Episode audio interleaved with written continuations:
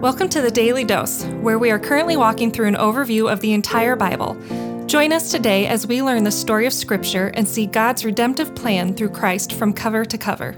Let's listen to Matt Reisetter, Director of Christian Crusaders and the Cedar Falls Bible Conference. Today, we're continuing our study of the book of Nehemiah. We're going to be in chapters three and four. And as we've learned, Nehemiah has come back from the exile. The temple is rebuilt. The word of God has been restored by Ezra. And now Nehemiah has been stirred by the Lord to come back and rebuild the walls so that Jerusalem, the city of God, and the people of God are protected and have an identity. So, uh, yesterday we learned about his walk around the city at night to survey things. And one of the questions behind this entire study of Nehemiah that we're raising is what is God calling you? What is God calling me to do? Do that's great for his name for the sake of his kingdom. And so we want to keep that fresh in our minds. We're going to just look now. The, the rebuilding project has begun and it's all hands on deck. Nehemiah has got all kinds of people working in all kinds of places on different things. If you could picture, the picture I have in my mind is the wall of Jerusalem has been knocked down and destroyed when the temple was destroyed. And so many of the pieces of the wall, the stones, the bricks, whatever they were, are still very much there, but they're just kind of in a pile of rubble. And it sounds like they're taking taking those bricks and stones and reassembling them to build the wall up high and firm so that the place is protected. So we're going to look at chapter 3, verse 28 through 32, then look at a couple sections in chapter 4 to just get a glimpse of what's going on here. Above the horse gate, the priests repaired each one opposite his own house. After them, Zadok, the son of Immer, repaired opposite his own house, and after him, Shemaiah, the son of Shechaniah, the keeper of the east gate, repaired. After him, Hananiah, the son of Shel- Shelemiah, and Hanun, the sixth son of Zalaph, repaired another section. After him, Meshullam, the son of Berechiah, repaired opposite his chamber. After him, Malchijah, one of the goldsmiths, repaired as far as the house of the temple servants and of the merchants, opposite the muster gate, into the upper chamber of the corner. And it goes on. That's just one little section that describes that these people are, are repairing this wall section by section by section. And in many cases, Nehemiah has told them to repair the section that's in front of where they live or near they live. Keep that in mind. Let's look at Nehemiah 4. Remember, there's opposition to this, Sanballat and Tobiah. But when Sanballat and Tobiah and the Arabs and the Ammonites and the Ashdodites heard that the repairing of the walls of Jerusalem was going forward and that the breaches were being closed, they were very angry.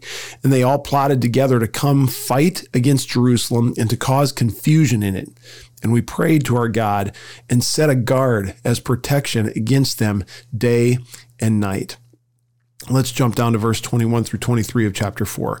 So we labored at the work Half of them held spears from the break of dawn until the stars came out. I also said to the people at the time, Let every man and his servant pass the night within Jerusalem, that they may be a guard for us by night and may labor by day. So neither I nor my brothers, nor my servants, nor the men of the guard who followed me, none of us took our clothes off.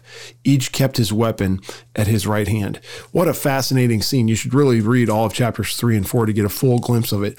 But here's a few things that I want to pull out number one, you've got all hands on deck here, everybody fixing things uh, according to their gifts, according to where they're at and what they have expertise in. It reminds me of what Paul talks about in 1 Corinthians 12. He says in verse 12 of 1 Corinthians 12, For just as the body is one and has many members, and all the members of the body, though many, are one body, so it is with Christ.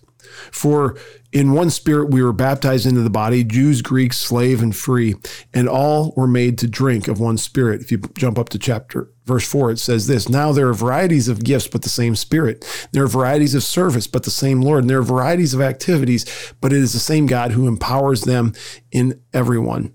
To each is given the manifestation of the Spirit for the common good.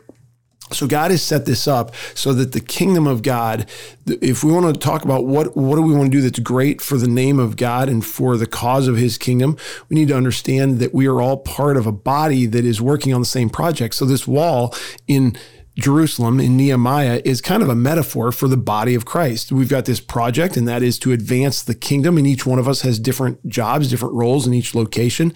And uh, what a great picture as God has equipped each of us to play a slightly different role. Here's another thing I want to pull out of that. I love that Nehemiah puts these guys to work in many cases right in front of their own house. And why is that? Well, it's convenient. They don't have to spend half their day walking across town to the work project. Uh, it's it's where they live, so they have an interest in where they live being protected, and and so we could apply this in our own way to our work in the kingdom of God. Where has God planted you? Where has God planted me? What networks has he put us in? Where has he given us influence that's just right under our own noses? And maybe as we try to discern what he's called us to that's great for his name and great for the cause of his kingdom, we ought to be looking at things that are just right in front of us. That doesn't mean he's not going to call us to a completely different place. He might, but there's probably plenty of stuff for us to do right under our own noses for the, for the sake of his name and for the cause of his kingdom.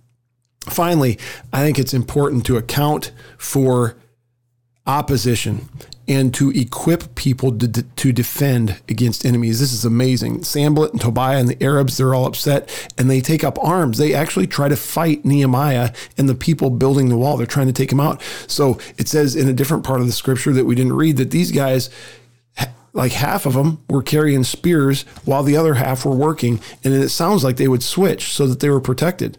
They needed to, and then if, if a fight broke out over here, they would sound a horn and everybody would go fight that fight over there and beat down the enemy and then they would get back to work. Uh, we can't be naive or Pollyannish to think that there won't be opposition. And we can't be so weak in the stomach that we don't account for the fact that within the body of Christ, there need to be people who are specifically equipped to defend against enemies. And that might be uh, something that we don't like to think about. It might be a little bit uncomfortable. It might not be politically correct or socially acceptable, but that is a reality. So, back to this question What great things is God calling you to do for his name and for the cause of his kingdom? I don't know, but hopefully studying this gives you a clearer picture. Lord, would you show us what you want us to do? And would you equip us? Would you give us a passion? Would you stir in our hearts like you did Nehemiah? And would you use us collectively like you did the people in Jerusalem to rebuild the wall so that we could be part of advancing your kingdom according to the gifts, the abilities, the, the callings that you've given each of us, that your name would be glorified and that Christ would be made known? We pray it in his name. Amen. The Daily Dose is a partnership between four ministries.